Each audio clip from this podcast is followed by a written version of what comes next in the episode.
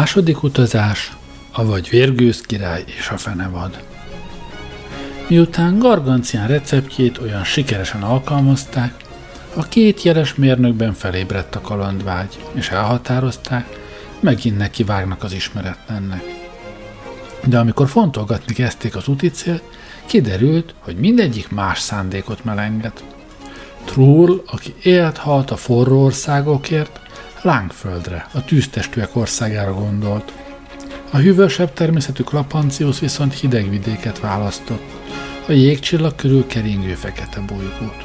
Ezen hajba kaptak, és már el is akartak válni, amikor Trullnak nagyszerű ötletet támadt. Tudod, mit javasolta? Adjunk fel hirdetést. Kapunk majd egy sereg ajánlatot, és kiválasztjuk azt, amelyik minden szempontból a legjobb. Szamárság mérgelődött Klapancius. Hol akarsz hirdetni? Az újságban? Meddig jut el az újság? A legközelebbi bolygóra fél év alatt ér el. Megvéndülünk, mire megkapjuk az első ajánlatot. Troll azonban fölényesen mosolyogva előadta leleményes tervét. Ezt már Klapanciusnak is el kellett fogadnia, tehát gyorsan munkához látta, fabrikáltak egy gépecskét, azzal összefogdosták a közeli csillagokat, és óriási fényreklámot raktak ki belőlük. Ez aztán mérhetetlen távolságra ellátszott. Hirdetésük első szavát csupa kék óriásból rakták ki, hogy felkeltsék a kozmoszbeli olvasók figyelmét. A szöveg többi részét a maradék csillag aprólékból állították össze. Tudtolatták, hogy két kiváló mérnök tehetségéhez méltó, jól fizetett megbizatást keres, különbejárató országgal rendelkező tehetősebb királyok előnyben. Feltételek megegyezés szerint.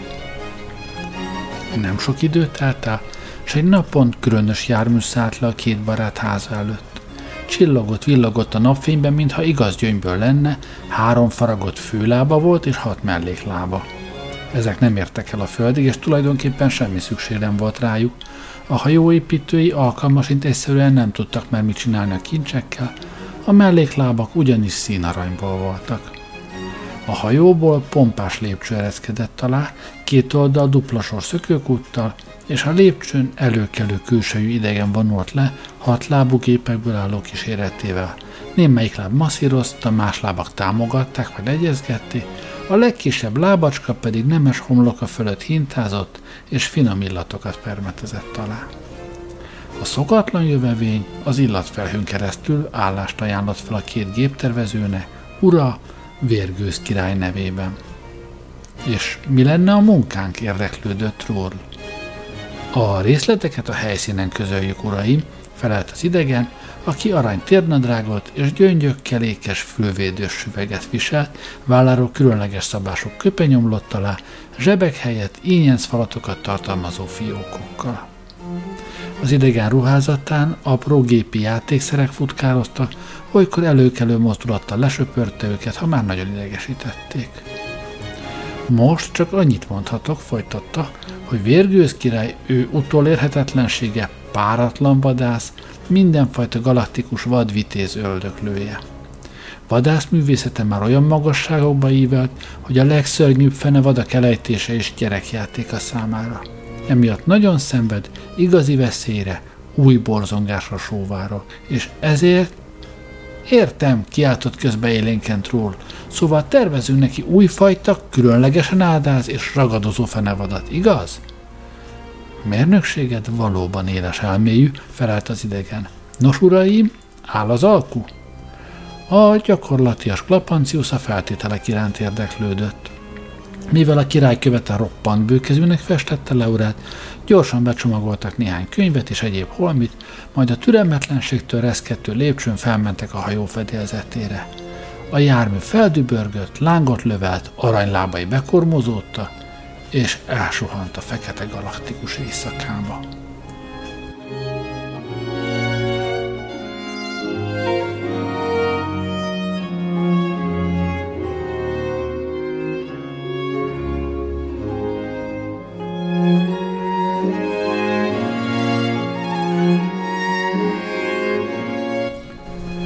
Rövid utazásuk alatt a követ elmagyarázta a mérnököknek a vérgőz király birodalmában uralkodó szokásokat, Hosszan ecsetelte a király nagyvonalú természetét, harcias kedvteléseit, és mire a hajó leszállt, a két jövevény már csevegni is tudott a helybeliek nyelvén. Először is elhelyezték őket egy pompás palotában a város feletti hegyoldalon. Ezt jelölték ki állandó lakhelyükül. Miután később kipihenték magukat, a király fogatot küldött értük, a fogat előtt hat sárkány toporzékolt. A két utas még sohasem látott hasonlókat. A szörnyek pofáján tűznyelő szájkosár volt, mivel lángot és füstöt okátta, szárnyuk is volt, de megnyírva, hogy föl ne repülhessene. Hosszú kunkori falkukat acélpikkely borította, hét-hét lábuk óriási karmai felszaggatták a kövezetet. A palotából kilépő vendégek láttán mind a hat sárkány felüvöltött, orjukain tüzet fut, és kénkő bűzt árasztva rájuk akart rontani, de az azbestruhás kocsisok és királyi szörnyészek öntözőcsővel a kezükben rávetették magukat a megbokrosodott szörnyekre, lézer és mézerostorral ütlegelték őket, amíg meg nem juhászottak. Ekkor Troll és Lapancius óvatosan beült a pompás hintóba, és elindultak. Ide hallgass, hajolt Troll Lapancius füléhez, mert úgy robogtak, mint a szélvész, útjukban mindent elsodortak, kénkőfüst maradt utánuk ez a király nem holmi egérkét akarhat tőlünk, ha ilyenek a lovai. Klapancius megfontoltan hallgatott. A gyémántal és zafírral kivert ezüstházak sebesen suhantak el a hintó ablaka mellett, robogva, dobogva vágtatott a kocsi, a sárkányok bőgtek, a kocsisok ordítottak. Végül kinyílt előttük a királyi palota óriási rácsos kapuja, a hintó éleset fordult, még a virágágyakat is megperzselte a lány, aztán megálltak az éjfekete palota előtt, a zafírnál kékebb ég alatt. A trombitások görbe hangszerükbe fújta, és a komor hangtól kísérve, eltörpülve a hatalmas lépcsők, a kaput két oldalról őrző kőóriások és a daliás díszgárda csillogó sorfala mellett. Trúrl és Klapancius belépett a palotába.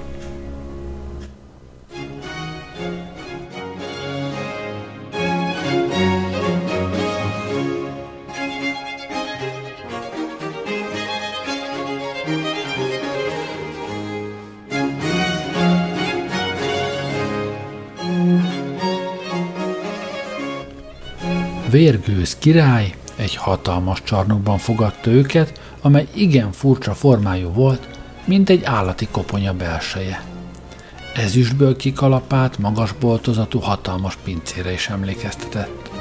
Ott, ahol a koponya gerincoszlophoz kapcsolódik, ismeretlen mélységű fekete kúr lett a padlón, mögött emelkedett a trónus, a fölött pedig tűzkardokként keresztezték egymást az ezüst koponya szemüregeiből, vagyis a magas ablakokból behulló fénykévék, a mészszínű üvegen át meleg, erőteljes, de egyszer, mint erőszakos fény hatolt be, mindent megfosztott saját színétől, és tűzszínűre festett. A két mérnök már messziről meglátta vérgőzt a rücskös ezüstfalak alatt, a király olyan vérmes természetű volt, hogy egy pillanatig sem ült meg a trónon, hanem döngő léptekkel rótta az ezüstpadlót, és beszéd közben mondandója hangsúlyozására nagyokat suhintott kardjával a levegőbe. Üdvözöllek, mérnökeim! kezdte rájuk ezre szúrós pillantását. Mint gyilkonc őméltóságától, vadászati főszertartás mesteremtől már bizonyára tudjátok, az a kívánságom, hogy új állatfajtát építsetek nekem. Ám de, mint magatok is megérthetitek, nem óhajtak semmiféle száz hernyótalpon vánszorgó böhöm acélhegyet, mert az ilyesmi a tüzérségnek való, nem nekem. A fenevad legyen erős és ragadozó, gyors és ügyes, de legfőképpen alattomos és ravasz, hogy elejtése véget kifejthessen minden mesteri vadásztudományomat. Fortélyos, okos állat legyen, ismerje a nyomok eltüntetésének és az üldözők félrevezetésének módját, tudjon cikázva menekülni, némán leselkedni és villámgyorsan támadni. Mert ez a kívánságom. Megbocsásson felséged, szólt meghajolva Klapancius, de ha túl jól teljesítjük felséget kívánságát, vajon nem veszélyeztetjük-e mélyen tisztelt személyét és egészségét? A király hangsányan felkacagott, ettől néhány brilliáns rajt leszakadt a csilláról, és a két mérnök lába elé pottyant. Akaratlanul is összerezzentek. Ettől ne féljetek, derék mérnökeim, hahotázott a király, és szeméből kegyetlen vidámság sütött. Nem ti vagytok az első, és azt hiszem nem is az utolsó.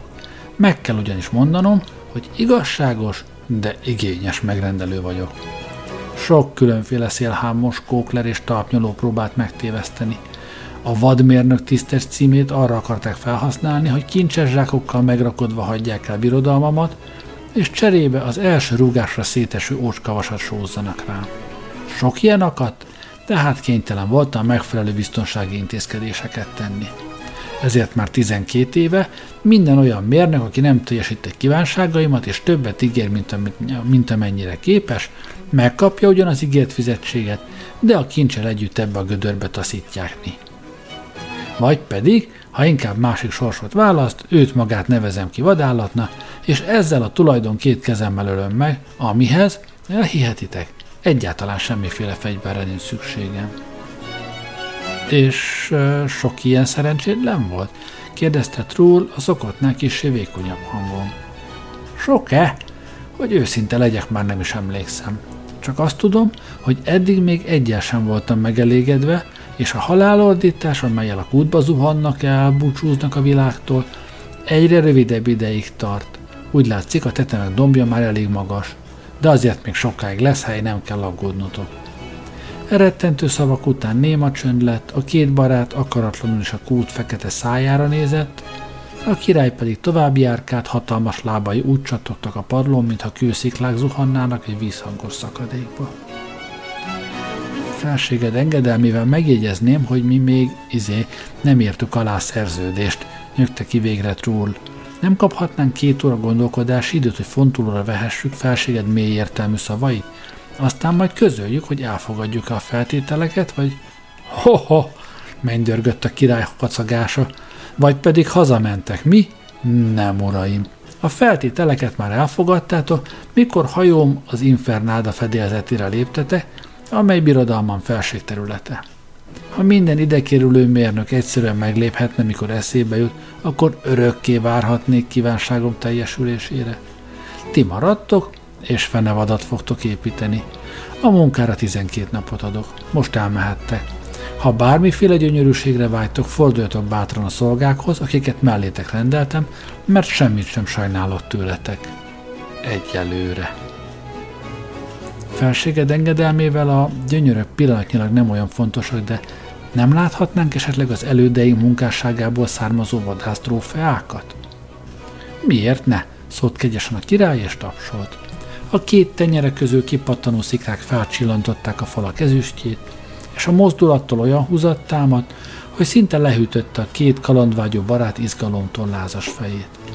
Kisvártatva hat fehér és arany egyenruhás gárdista lépett be, és elvezették Trurt és Klapanciuszt egy kanyargós folyosóra, amely holmi megkövesedett hüllő beleinek zegzugos alagútjára hasonlított. A két mérnök nagyon megkönnyebbült, amikor végre kértek a szabad ég alá egy hatalmas teráriumba. Ennek pompásan ápolt pázsitján helyezték el Vérgőz király vadásztrófeáit, amelyek jobb-rosszabb állapotban megmaradtak.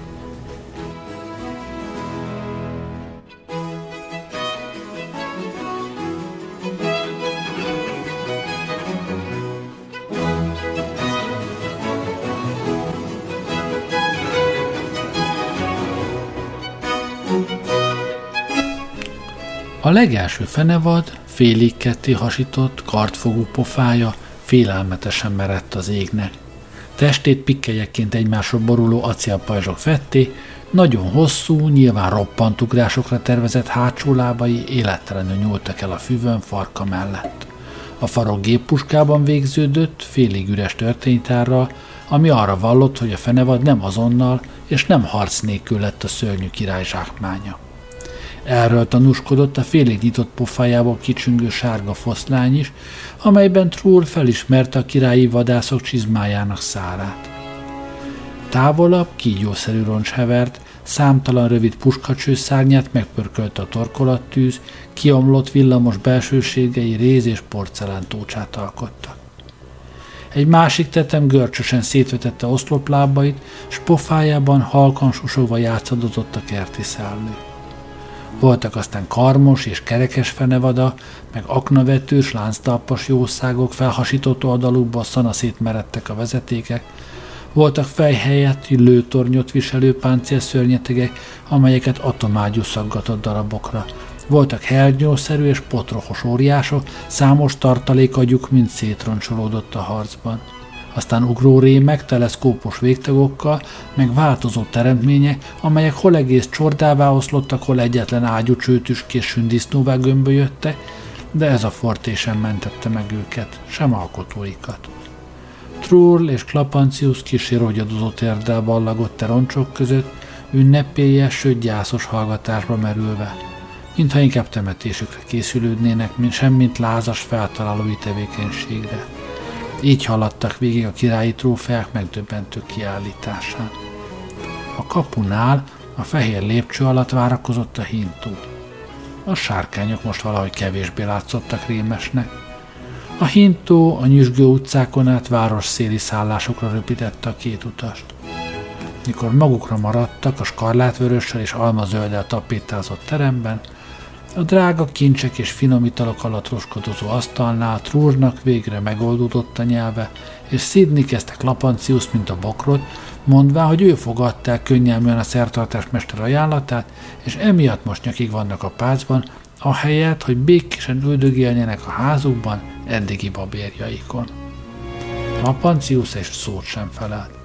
Mikor aztán Trull kiadva a dühét és kétségbeesését a gyöngyház karosszékbe roskadt, és kezébe temette arcát, a mindaddig türelmesen várakozó Klapancius röviden kijelentette. Nincs mese, munkához kell látni. Trull, mintha felébredt volna a szavakra, fontolgatni kezdte tehát a lehetőségeket, hiszen mindketten a kibernetika legtitkosabb rejtelmeinek tudói voltak. Gyorsan megállapodtak abban, hogy az építendő fenevadnak nem a páncélja és nem az ereje a legfontosabb, hanem csak is a programja, vagyis ördögi tevékenységének algoritmusa. Csak ugyan ördögi lénynek kell lennie, valóságos sátánnak, mondták, és bár még nem tudták, hogyan csinálják meg, kissé megkönnyebbült a szívük. Aztán nekiültek megtervezni a bestiát, amelyre a kegyetlen uralkodó vágyott, egész lelküket beleadták a munkába, átdolgozták az éjszakát, a következő napot, és még egy teljes éjszakát, majd nagy lakomát csapta, és mi alatt a lejdeni korsókat ürítgették, már annyira biztosak voltak a dolgukban, hogy kajánul összenevettek, persze csak titokban, nehogy észrevegyék a szolgák, akiket teljes joggal tartottak a király kémeinek. Ezért egy szót sem szóltak a munkájukról, csak az italok villám erejét dicsérték, meg a pompás ionmártásos elektropecsenyét, amelyet sürgő forgó frakkos lakályok szolgáltak fel. Vacsora után kimentek a teraszra. Lábuk alatt terült el az egész város, a zöld ligetek közül kiemelkedő fehér tornyaival és fekete kupoláival. Ekkor Trull így szólt Lapanciushoz. Még nincs nyert ügyünk, mert a dolog nem olyan egyszerű. Mire gondolsz? kérdezte élénken, bár óvatosságból suttogva Klapancius. Nézd, a helyzet a következő. Ha a király leteríti a gépvadat, kétség kívül teljesíti aggasztó ígéretét, mondván, hogy nem feleltünk meg a kívánságának. Ha viszont túlságosan jól sikerül a dolog, mit gondolsz, akkor mi lesz? Úgy érted, ha nem teríti le a fenevadat? Nem, ha a fenevad teríti le őt akkor az új király gondoskodik róla, hogy ne osszuk meg szárazon. Gondolod, hogy felelősségre vonna bennünket? Az utód rendszerint örül, ha megürül a, trón, megürül a trón. Igen, de őt a fia fogja követni, és akár apja iránti szeretetből gyilkoltat le bennünket, akár egyszerűen azért, mert ezt várja tőle az udvar, nekünk édes mindegy. No, mi a véleményed? Erre nem gondoltam, komorodották Lapancius, és eltűnődve dünnyögte. Csak ugyan nem valami rózsásak a kilátásaim. Se így, se úgy. Te látsz valami megoldást? Építhetnénk több életű állatot. A király leteríti, a bestia kimúlik, de rögtön feltámad. A király megint vadászhat rá, megint elejti, amíg bele nem fárad. Ha elfárad, dühös lesz, vélte józanok Lapancius. Különben is, hogy képzeled ezt az állatot? Még sehogy sem képzelem, csak a lehetőséget említettem. Legegyszerűbb lenne olyan lényt építeni, amelynek nincsenek életfontosságú részei. A miszlikbe aprítják és újra összenő. Hogyan? A mező hatására. Mágneses mező? Mondjuk. És honnan vesszük a mezőt? Azt még nem tudom. És ha magunk távirányítanánk? Vetette fel Trúl. Nem, az nem elég biztonságos, csóválta a fejét Lapancius. Hát, ha király valami várbörtönbe vett bennünket a vadászat idejére. Elvégre, mondjuk ki őszintén, szerencsétlen elődeink sem a falvédőről léptek le, és jól tudod, hogyan végezti. A távirányítás biztosan nem egynek eszébe jutott, de nem vált be. A vadászat alatt semmi kapcsolatunk nem lehet a fenevaddal. És ha műholdat építenénk, és onnan, latolgatta Trull. Malom kövekért kiabálsz, ha a ceruzádat akarod meghegyezni, fortyant fel Klapancius. Műhold? És hogy készíted el? Hogyan állított pályára? A mi szakmánkban nincsenek csodák, öregem. Egészen másképp kell elrejteni a berendezést. De hova rejted, mikor állandóan figyelnek bennünket? Hiszen láthatod, hogy a lakályok le nem veszik rólunk a szemüket. Állandóan leskelődnek, és szó sem lehet arról, hogy akár csak egyszer is észrevétlenül kisurranhassunk a palotából. Különben is egy ilyen berendezés jó nagy. Hát hogyan csempészszük ki, nem látok rá módot. Nyugi-nyugi intette a higgadt Klapancius, hát ha egyáltalán nincs is szükségünk ilyen berendezésre. De a fenevadat mégiscsak vezérelni kell, mert ha csak a saját elektronikus agya vezérli, akkor a király laskával aprítja, mielőtt annyit mondhatnánk, hogy fapapucs. Elhallgattak, sötétedett már, odalent a város sokasodó fényei hunyorogtak. Egyszerre csak Troll megszólalt. Ide figyelj, van egy ötletem. Mi lenne, ha fenevad építés örve alatt egyszerűen hajót építenénk és elszöknénk rajta? A látszat kedvéért csinálhatnánk neki füleket, farkat, agancsokat, aztán a rajt pillanatában mindezt ledobhatná. Szerintem ez remek ötlet. Megszökünk és bottal üthetik a nyomunkat. Na és ha a király szolgáik között áruhásmérnök is van, ami szerintem nagyon valószínű, akkor hamarosan kiderül a turpisság, és hóhérkézre jutunk. Különben sincs kedvem megszökni. Vagy mi, vagy ő. Ez itt az ábra. Harmadik megoldás nincsen. Az igaz, hogy valamelyik kém érthet a szakmához, szomorodott el Trull. Hát akkor mi a bús fekete dobozt csináljunk? Talán elektronikus déli bábot? Látomást, hogy a király hiába üldözze? No, még csak az kéne. Akkor úgy megdühödi, hogy rögtön kivégeztet. Megint elhallgatta, aztán Trull hirtelen felkiáltott. Ez szerint az egyetlen megoldás, hogy a fenevad elrabolja a királyt és fogságban tartja. Mit szólsz hozzá? Akkor ezt te... Értem, nem is kell folytatnod. Látod, ez jó ötlet. Fogságban tartanánk, és a csalogányok itt még édesebben dalolnak, mint akár a zafirkék marindula bolygón, emlékszel? Váltott ügyesen témát Lapancius, mert a szolgák éppen kijöttek a teraszra, hogy felállítsák az ezüst kandelábereket. Szóval fogságban tartjuk, folytatta, mikor ismét egyedül maradtak a lámpák derengő fényénél. De hogyan tárgyalunk a fogójjal, ha megblincselve tömlözbe vetnek bennünket? Hát igen, tűnyögte Trór. Erre ki kell valamit találni. A legfontosabb egyébként a fenevad algoritmusa. Na nem mond. Világos, hogy első az algoritmus. Nincs más hátra, ki kell kísérletezni.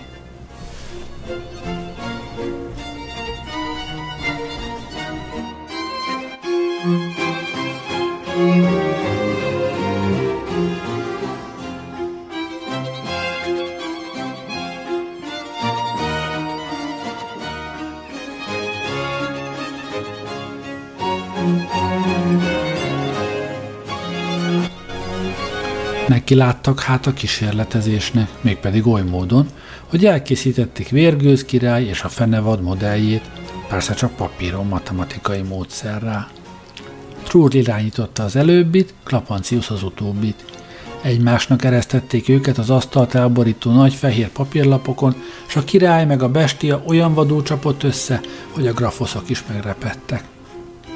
Fenevad fújtatva tekerget határozatlan integráljaival a király egyenletének csapásai alatt, ismeretlenek végtelen halmazára esett szét, majd hatványra emelkedett és ismét felpattant, A király nekirontott és differenciálta, a funkcionális operátorok szanaszét röpködte, és olyan nem lineáris algebrai kavarodás támadt, hogy már egyik mérnök sem tudta, mi is történik a királlyal és mi a fenevaddal, mert mindkettő eltűnt a szemük elől a mátrixok és tenzorok tömkelegében. Felálltak hát az asztal mellől, erőt merítettek a nagy lejdeni kancsóból, visszaültek és előről kezdték, most még hevesebben. Elengedték a pórázról az egész magasabb analízist, és olyan gomolygást támadta a papíron, hogy csak úgy füstölögtek az izzó jóstolla. Vágtatott a király minden bősz együtthatójával. Eltévedt a hiperkomplex számok erdeiben, visszatért a saját nyomán, és neki rohant a fenevadna. Azt pedig száz több tagú kifejezésre esett szét. Elveszítette egy x és két y-ját, bebújt a tört vonal alá, gyökkeivel hadonászott, majd oldalról rontotta a király matematizált felséges személyére. Vérgőz ekkor nem lineáris páncél töltött, elérte a végtelenben levő pontot, visszavágtatott, és minden gömbölyű és szögletes zárójelen keresztül úgy fejbe korintotta a fenevadat, hogy annak lepottyant a logaritmusa előről, és a hatvány kitevője hátulról. Erre aztán a fenevad behúzta a csápjait, és kovariáns támadásba lendült, bum-bum, aztán egy áldás lineáris transformáció, dirdur, és a leegyszerűsített király összerándult, majd egész hosszában számlálójától a nevezőjéig elterült a földön. A két mérnök felugrott, kacagott, táncolt, vígan lengette a telefirkált árkusokat a kémek szemeláttára, akik a csillárra hiába látsőezték őket, mivel nem értettek a felső matematikához, és semmi egyebet nem tudtak kivenni, mint hogy azok ketten versenyt kiabálják. Győzelem! Győzelem!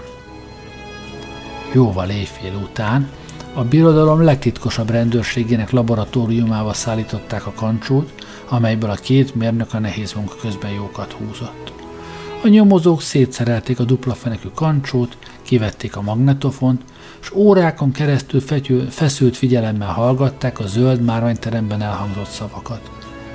És a felkelő naphat sugarai megnyúlt arcokra sütötte, mert a nyomozók egy árva szót sem értettek a beszélgetésből. Az egyik hang például ezt mondta. No, mi van, integráltad a királyt? Integráltam. Hol van? Itt, jó. Most rajta a lábakat, tartsd a lábakat. Nem a tiéd, te szamár, hanem a királyét. Ez az, transformál gyorsan. Mi jött ki? Pi. És hol a fenevad? A zárójában, de a király kibírta, látod? Kibírta? Akkor szoroz be az imaginárius számmal. Ez az. És még egyszer. Változtad meg az előjeleket. Hova szúrod be te lüke? Ez a fenevad, nem a király. Na jó, ez az. Kész? Akkor most forgass meg fázisosan, így, és gyerünk a reális térbe. Megvan? Megvan. Klapanciuszkám, drága öregem, oda néz, mi történt a királlyal. A válasz pedig harsány diadalkacaj volt.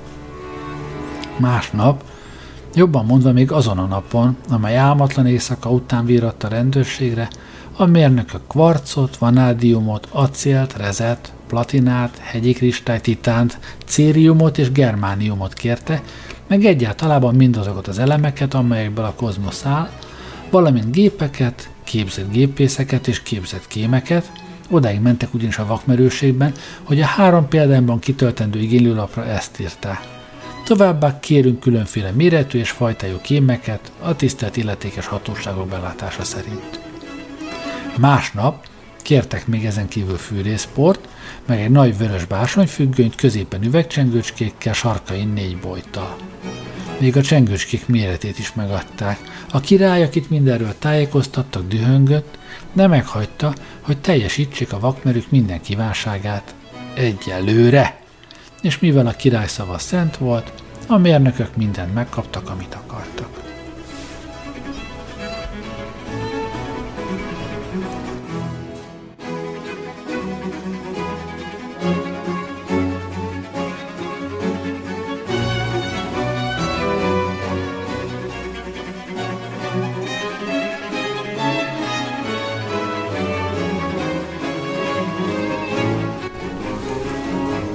Pedig egyre újabb és egészen hallatlan dolgokat követeltek. Így például 48.999 per római 2 K per T szám alatt beérkezett a rendőrségi levéltárba annak az igénylőlapnak a másolata, amelyen három darab szabászati próbababát igényelte, Továbbá a királyi rendőrség hat teljes egyenruháját, övvel, fegyverzettel, csákóval, tollal és bilincsekkel együtt, valamint a Honi Rendőr című folyóirat három legutóbbi évfolyamát rövid tartalmi ismertetéssel együtt. A megjegyzés rovatban kötelezték magukat, hogy a felsorolt tárgyakat 24 órán belül teljes épségben és sértetlenül visszaadják. A levéltár egy másik irattartójában pihen annak az ívnek a másolata, amelyen Klappancius azt kérte, hogy haladéktalanul szállítsanak neki egy életnagyságú bábút, amely a posta és távirdaügyi minisztert ábrázolja díszegyenruhában, továbbá egy zöldre lakkozott kétkerekű kordét, baloldalt petróleumlámpával, hátul pedig kék-fehér díszbetűs felirattal éljen a király. A bábú és a kordé után a titkos rendőrség főnöke megháborodott és kénytelen volt nyugállományba vonulni. További három nap múlva a mérnökök egy hordó rózsaszínűre festett ricinus olajat igényelte. Azon túl viszont nem követeltek már semmit, csak szorgoskodtak a palotájuk föld alatti pincében, ahonnét duhaj, nótázás és serény kopácsolás hallatszott fel, alkonyattól pedig kékes fény hullott ki a kerek pinceablakon, kísértetiesen megnyújtva a kerti fák árnyékát. Trúrl és Klapancius segédeikkel együtt a villamos kisülések kék fényében sürögtek, forogtak a kőfalak között, és ha felnézte, jól látták a különféle szolgáknak az ablakhoz tapadó arcát, akik, állítólag merő kíváncsiságból, minden mozdulatokat fényképezték. Egy éjszaka, mikor a mérnökök fáradtan aludni térte, épülőgépük alkatrészeit a szolgák titkos express lépgömbbel a királyi laboratóriumba szállították, ott a 18 legkiválóbb rendőr kibernetikus remegő, ujja, remegő ujjakkal összerakta az alkatrészeket, előzőleg letéve a nagy koronásküt. Mikor összerakták, kezükből apró cinegér futott elő, szapambúrékokat fújva szaladgált az asztalon, és farkincája alól krétaport hintett, de olyan ügyesen, hogy cifrabetűs felirat lett belőle. Hát igazán nem kedveltek bennünket? A birodalom történetében még sohasem váltakoztak ilyen sűrűn a rend, titkos rendőrség főnökei.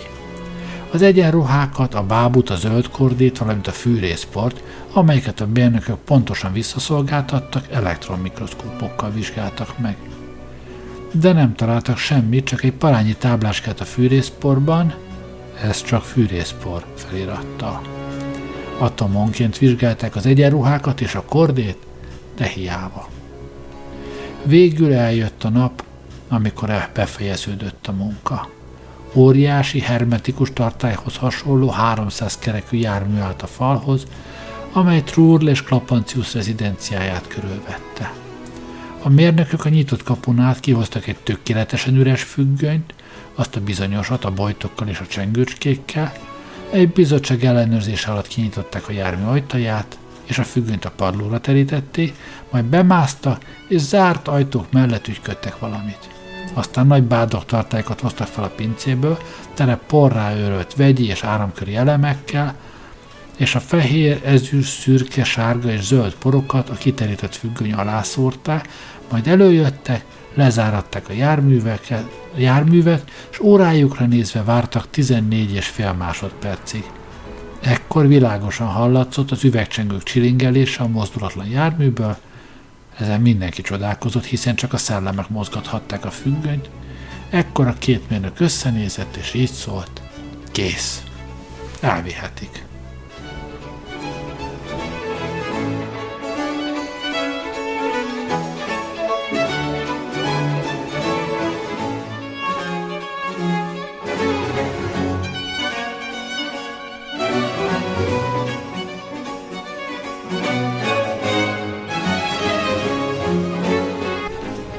Egész nap szappanbuborékokat eregettek a teraszról.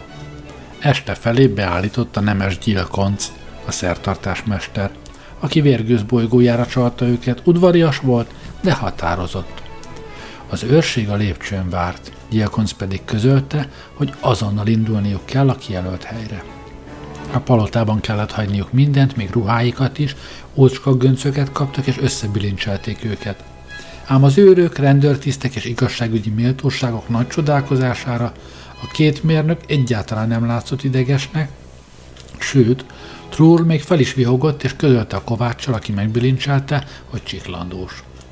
miután pedig a bináris tomba vetették őket, a kőfalak mögül a Vidám programozó című dalocska sendült fel. Ekközben a hatalmas vérgőz megindult a városból szörnyű vadáskocsiján kíséretével együtt. Lovasok és vadászgépek hosszú sora kígyózott utána. Illetve nem is egészen vadászgépek voltak, hiszen akadtak közöttük nem csak mozsarak és kartársvetők, de még hatalmas lézerágyuk, antianyagszórok és szurokvetők is, az utóbbiak különösen veszélyese, mert a szurokba minden lény és minden gép beleragad. Így vonult a vadászmenet, harciasan és vidáman a királyi vadaskert felé. Senki sem gondolt a bináristomban sínlődő mérnökökre, vagy ha mégis, akkor legfeljebb gúnyolódtak rajtuk, hogy így pórul jártak. Mikor a vadaskert tornyából az ezüstkörtök hírül adták a király közelettét, a vadászok megpillantották az ugyancsak odaérkezett hatalmas tartálykocsit. Különleges fogókarok ragadták meg a tartály csapóajtaját, kinyitották, és az ajtó egy pillanatig fekete ágyúcső torkaként tátongott. De a következő másodpercben viharosan kavargó, sárgás-szürke, homokszerű valami robbant elő a tartályból, olyan vadul örvény hogy nem lehetett tudni, állat-e vagy sem. Talán száz lépésnyit repült, majd nesztelenül földet ért, vörös függöny röppent le róla, és a néma csendben felcsilingeltek az üvegcsengő. Aztán a függöny piros foltja széttörölt a homokon, nem messze a fenevattól, amelyet most már mindenki jól láthatott. A formája továbbra is bizonytalan volt, olyasféle volt, mint egy hosszúkás homokbucka, színe egészen hasonló a környezetéhez, sőt úgy rém lett, hogy némi napig ette moha is nő rajta. A király hajtóvadászai, nem tévesztve szem elől a szörnyeteget, elengedték a kibernát hegyiek mágnesagara és analóg vizslák falkáját. Az ebek csattogó fogakkal rontottak az összekuporodott szörnyetegre, azt pedig, mikor elérték, sem a száját nem nyitotta ki, sem tüzet nem okádott, csak kinyitotta rettenetes kis napokhoz hasonló két szemét, és a vadászebek fele egy szempillantás alatt hamuvá omlott szét. Aha! A lézerecskék vannak a szemében. No, adjátok csak ide a fényvédő páncélocskámat, kurjantott a király, és csatlósai egy-kettőre fényes szuperacélba öltöztették. A király előre rúgtatott kiberáró nevű lován, amely semmiféle lövedéktől nem félt. A fenevad békésen a közelébe engedte, a király lesújtott, csak úgy sivított a kardja, és az állat feje a levágott homokba gurult. A király nem örült a könnyű győzelemnek, inkább dühöngött, és különleges kínzásokat tervezett el csalódásának okozói számára, bár a kíséret vidám hallalival ünnepelte a vadász sikert de a fenevad egyet mozdított a nyakán, és újabb fej nőtt ki belőle. Kinyitotta vakó, vakító szemét, a villám tehetetlenül siklott végig a király páncélján. No, mégsem voltak olyan nagyon ügyetlene, bár azért pusztulniuk kell, gondolta a király, és megsarkantyúzva paripáját a fenevadnak ugratott. Ezúttal a szörny hátának közepére sújtott. Kardja süvítve csapott le, belemélyedt az acélba, és a ketté vált törzs már is a lábainál vonaglott. De mi ez? Két kisebb ikerször nyágaskodott fel előtte, közöttük pedig egy harmadik kicsike ugrált, az imént levágott fejtestet és farkat növesztett, és szintén ott kapált lábacskáival a homokban. Egérkékre vagdaljam fel? Szép kis vadászat mérgelődött a király, és az állatokra rontott. Vágta, aprította őket csapásai alatt, egyre szaporodtak a fenevada, aztán egyszerre csak elszaladtak, egymáshoz ugrottak, nagyot villantak, és megint egyetlen hatalmas, hasával földre lapuló, ruganyos, reszkető hátú fenevad állott előtte, ugyanolyan, mint az első. Semmi öröm nincs ebben a hülyeségben, bosszankodott a király. Nyilván ugyanolyan visszacsatolásos, mint az, amit az a, hogy is hívják, Pumpington épített. Ötlettelenségem miatt saját kezüleg kegyeskedtem széttépni őt az udvaron. Na mindegy, erre kibágyúval kell lőni. És előgurítatott egy hatlövető ágyút. Gyakorlottan célzott, meghúzta a zsinort, és a láthatatlan lövedék dörrenés nélkül, füst nélkül a szörnyetek felé repült, hogy darabokra szakítsa. De semmi sem történt, talán átrepült rajta, de túl gyorsan ahhoz, hogy észrevehessék. A fenevad még jobban a földre lapult, előre nyújtotta bal mancsát, és a vadászok meglepődve látták hosszú szőrös ujjait, fügét mutatott a királynak. Nagyobb kalibert adjatok, kiáltott a király, úgy téve, mintha nem látná a felségsértő csúfolódást. Hozták is, már húsz legény töltötte meg az ágyút, a király célzott, lőtt, és ebben a pillanatban a fenevad nagyot ugrott. Vérgőz a kardjával akart védekezni, de mire kirántotta, a bestia már sehol sem volt. A vadászok később elmesélték, hogy alig hittek a szemüknek, a fenevad már a levegőben három részre szakadt, és villámgyorsan átváltozott. Homokszínű, ormótlan testéből egyszerre csak három rendőr egyenruhás személy lett, ezek a személyek már röptükben szolgálati tevékenységre készülődtek. Az első rendőr bilincset vett elő a zsebéből, miközben lábával kormányozta magát. A második félkézzel tollas csákóját fogta, hogy lene sodorja a repülés szele, szabad kezével pedig letartóztatási parancsot húzott elő. A harmadik csak arra szolgált, hogy az előbbi kettő kényelmesebben érjen földet. Hasra vágódott előttük, mint lökéscsillapító. Aztán rögtön felugrott, és leverte magáról a port, közben az első a királyra csattintotta a bilincset, a második kiütötte az álmélkodástól megbénult felség kezéből a kardot, és elindultak a megbilincselt vérgőzzel a sivatag felé, előről húzva és hátulról lögdösve az alig védekező uralkodót. A kíséret másodpercekig kővédermedve állt, aztán felordított és utánuk vetette magát.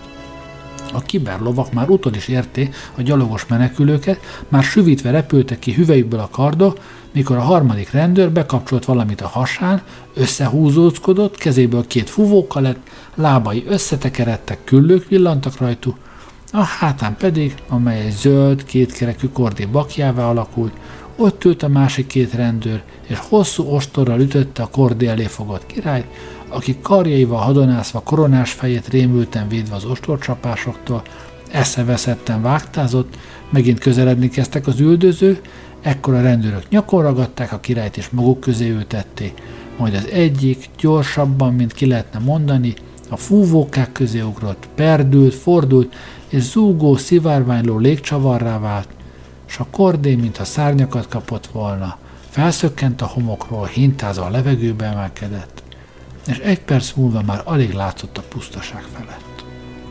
A király kísérete szétszóródott, nyomokat kerestek, kutyákkal szimatoltatta, aztán tűzoltókocsikon előre, előrobogott a rendőrség, és bőszen locsolni kezdte a homokot, mivel a kémlékgömbből küldött rejtjeles üzenetben a távírász remegő keze hibát ejtett. Nyargaláztak a rendőrosztagok a pusztaságban, minden bokrot, minden fűcsomót átkutattak, megvizsgálta, kézi röntgenkészülékekkel átvilágítottak, számtalan gödröt ásta, a homok mintákat elemzésre küldték. Kiberárult, a király lovát maga a főügyész rendelte kihallgatásra. Estére egészen elsötétült az ég a titkos kémlékgömböktől, még ejtőernyős hadosztályt is dobtak le a sivatagba porszívókkal, hogy szívják fel az egész homokot, és minden rendőr külső szemét letartóztatta. Ez azonban sok bajt okozott, mivel a rendőrség egyik fele letartóztatta a másikat. Mire leszállt az éjszaka, a rémült és fáradt vadászok siralmas hírekkel szivárogtak vissza a városba, mert a legcsekélyebb nyomra sem sikerült rábukkanni, az uralkodót, mintha a föld nyelte volna el.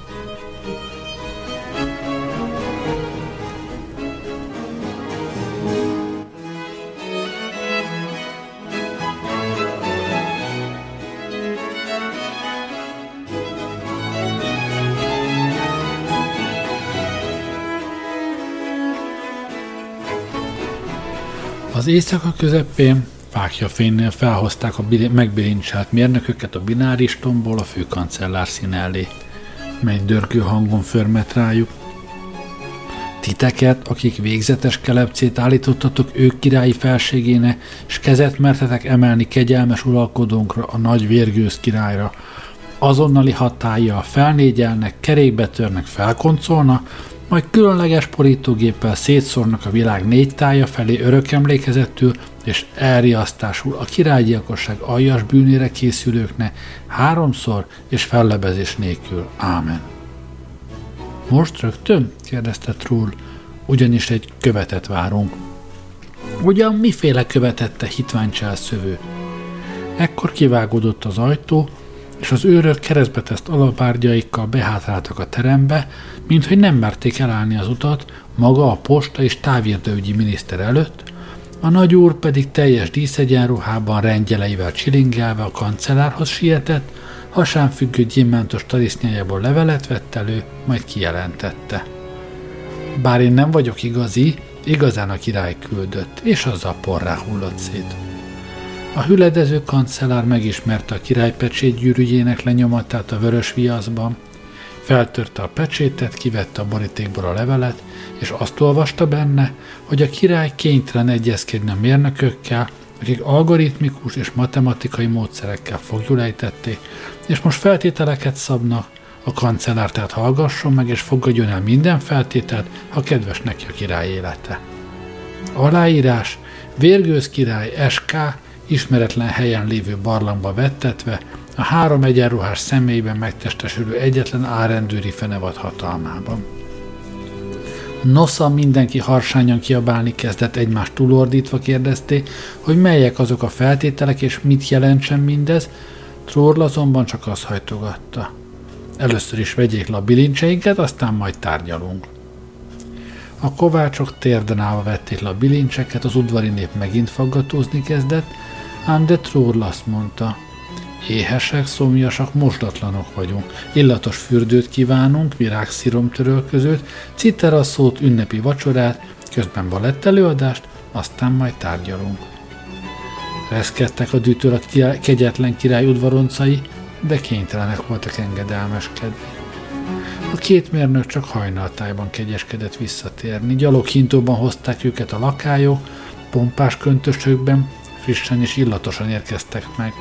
Leültek a zöld asztalhoz, és sorolni kezdték a feltételeket, de nem fejből, nehogy Isten őriz valamit kifelejtsenek, hanem egy kis noteszből, amely egész idő alatt a rezidenciájukon lapult a függöny mögé dugva. Ezeket olvasták fel a kis noteszből. 1. Első osztályú űrhajó bocsátassék rendelkezésünkre, hogy utazhassunk. 2. Fent említett, Különféle apróságokkal bélelendő ki úgy, mint 4 lat brilliánssal, 40 lat színaranyjal, 8 ennyi platinával, palládiummal és más egyéb kincsekkel, továbbá azon emléktárgyakkal, melyeket alulírottak a királyi palotába kiválasztani kegyeskednek. 3. Amíg a fent említett hajó nem áll az utolsó csavarig útra készen, megrakva és feltankolva, perzsa szűnyegekkel a lépcsőjén, búcsúztató zenekarra, bársonypárnál rendjelekkel, díszlevéssel, gyermekkórussal, filharmonikus zenekarral és általános lelkesedéssel együtt, addig a királyt nem látja viszont senki. 4. adó írás szerkesztessék, vertaranylemezen gyöngyházzal kirakva – ő nagyságaiknak, a kegyes és méltóságos Trúrl és Klapancius mérnök uraknak címezve, ezen írásban az egész história tövéről hegyire leírassék, főkancellári és királyi pecséttel igazoltassék, aláírással hitelesítessé, és tartógyanánt ágyúcsőbe helyeztessé, amelyet a szolgák segítsége nélkül maga gyilkon szertartás mester köteles saját vállán a hajóra cipelni, aki a kegyelmes mérnök urakat a bolygóra csalta azt hívén, hogy így módon csúfos halára ítéli őket. 5. Ugyanezen fennnevezett méltóság köteles a továbbiakban elkísérni a két mérnököt a hazafelé vezető úton, biztosítván nagyságos személyük sérthetetlenségét, mindenem üldözés, mellőzését, stb. A hajón állandó tartózkodási helye egy 3x3x4 láb méretű ketrec legyen, amely etető ablakocskával van ellátva, és fűrészporral felhintve, a fűrészpor pedig ugyanaz legyen, amelyet a nagyságos mérnök urak igényelni kegyeskedtek a király szeszélyének betöltése véget, és amelyet később titkos léggömbbel a rendőri levéltárba továbbítottak. 6. Szabadon bocsátása után a király nem köteles személyesen bocsánatot kérni fennevezett mérnök különbségaiktól, mivel egy ilyen egyén bocsánat kérésére egyáltalán nincs szükségük. Dátum és aláírása, Trurl és Klapancius a feltételszabó mérnökök nevében, továbbá a főkancellár, a főszertartásmester és a földi vízi léggömbös titkos rendőrség főzsarúja a feltételek elfogadói nevében. Kékültek, zöldültek az udvari méltóságok, de mit volt mit tenni, mindent aláírta. Aztán sietve elkészítik a rakétát, a mérnökök pedig kis kisétálnak a repülőtérre, egy kis reggeli utáni ellenőrzésre, és semmi sem jó nekik. Az anyag hitvány, a szerelők szórakozotta, a szalomban öt csillagos hangulatlámpa legyen, láncos lobogóval és csicseri pacsírtával. Hogy miféle pacsírta az? Nos, ha nem tudják, az ő bajuk, a király nyilván már türelmetlenkedik Kier barlangjában, és ha majd visszatér, bízvást ellátja baját mindenkinek, aki szabadulását késleltette. Elsötétülő szemekkel hallgatták ezt a célozgatást az űrhajó körül sürgölődő, idegesen hajszolták egymást, reszkető kézzel buzgolkodta. Végre elkészül a rakéta, most a hordárokon a sor, egymás után hozzák a kincses zsákokat, az aranyat szállító szalagon öntik a tartályokba, Persze mindez a legnagyobb titokban folyik, egész rendőrhadak szimatolják körül a készülődést. Trurl és Klapancius a markában nevel, és azoknak, akik félve ugyan, de kíváncsian meghallgatják őket, szívélyesen el is magyarázzák, hogyan történt mindez, hogyan vetették el első tökéletlen ötletüket, és miként építettek fenevadat új módon. Nem tudták hova és hogyan helyezzék a vezérlőegységet, vagyis az agyát, és mivel nem találtak neki elég biztos helyet, egyszerűen az egészet agyból építették, hogy egyformán tudjon gondolkodni a lábával, a farkával, vagy csupa bölcsesség fogpofájával. Mindez azonban csak a bevezetés volt. A tulajdonképpeni feladat két részből állott. Pszichológiai és algoritmikus részből. Először meg kellett állapítani, mi döbbenti meg a királyt. Erre volt jó a fenevadból transmutáció útján képződött rendőrcsoport, szabályszerű letartóztatási parancsot felmutató rendőrökkel, ugyanis az egész világ mindenségben senki sem képes szembeszállni. Ennyit a pszichológiáról. Csak azt fűzték még hozzá, hogy a postaügyi minisztert is lélektani okokból vetették be, hiszen alacsonyabb rangú hivatalnokot esetleg nem engednek be az őrö, és így a levél nem jut el a címzethez, ami bizony a mérnökök fejébe került volna. A követi tisztet betöltő műminiszternek a levélen kívül némi készpénz is volt a tarsajában, arra az esetre, ha az alapárdosokat meg kell vesztegetni. Egy szóval mindenre gondoltak. Ami pedig az algoritmust illeti, mindössze olyan fenevad csoportot kellett találni, amelynek reguláris és zárt alcsoportja éppen a rendőrség.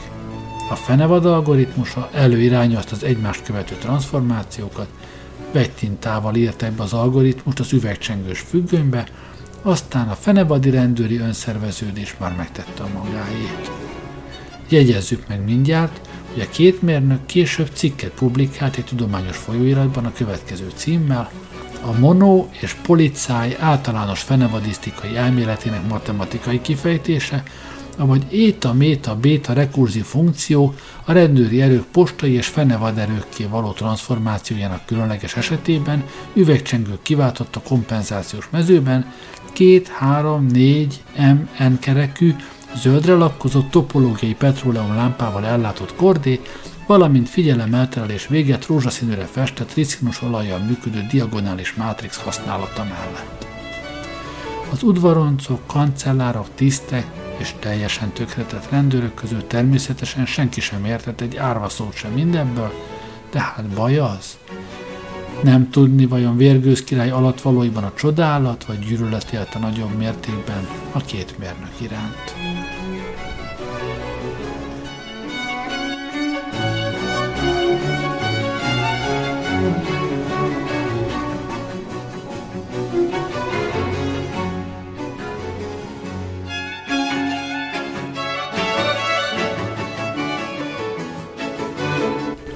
Már minden készen áll az induláshoz. Troll egy zsákkal járkál a palotában, és a szerződéshez híven újabb meg újabb csecsebecsét akaszt le a falról, elégedette megnézi és elcsomagolja.